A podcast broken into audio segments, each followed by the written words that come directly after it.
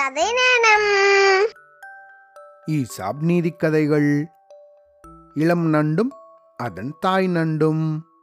ஒரு நாள் கடற்கரையோரம் இருந்த சின்ன நண்டு ஒன்று கடல்ல நோக்கி மெல்ல மெல்ல நடந்து போயின்னு இருந்துதான் அதோட நடையே நேர இல்லாம கோணலும் மாணலுமா இருந்துதான் இத கவனிச்ச அந்த குட்டி நண்டோட அம்மா அது பக்கத்துல வந்து ஏண்டா தங்கம் எங்க போயின்னு இருக்க அப்படின்னு கேட்டுதான்.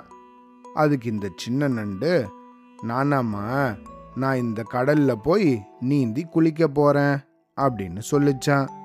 உடனே அந்த சின்ன நண்டோட அம்மா நீ இந்த மாதிரி கிழக்கும் மேற்குமா வடக்கும் தெற்குமா நடந்து போயின்னு இருந்தா ஒருபோதும் கடற்கரை அடைய முடியாது அப்படின்னு சொல்லிச்சான்.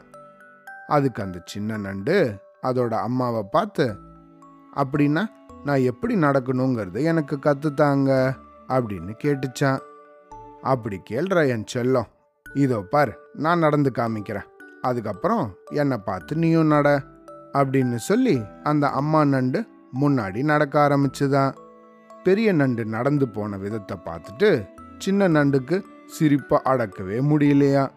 ஏன்னா அந்த நண்டும் கோணலும் மாணலுமாக தான் நடந்து போச்சான் அப்போது அந்த சின்ன நண்டு போய் அதோட அம்மாவை பார்த்து அம்மா நம்மளோட நண்டு இனத்திலேயே உங்களால் மட்டும் இல்லை யாராலையும் சரியாக நடக்க முடியாது போல இருக்கு அப்படின்னு சொல்லிச்சான்.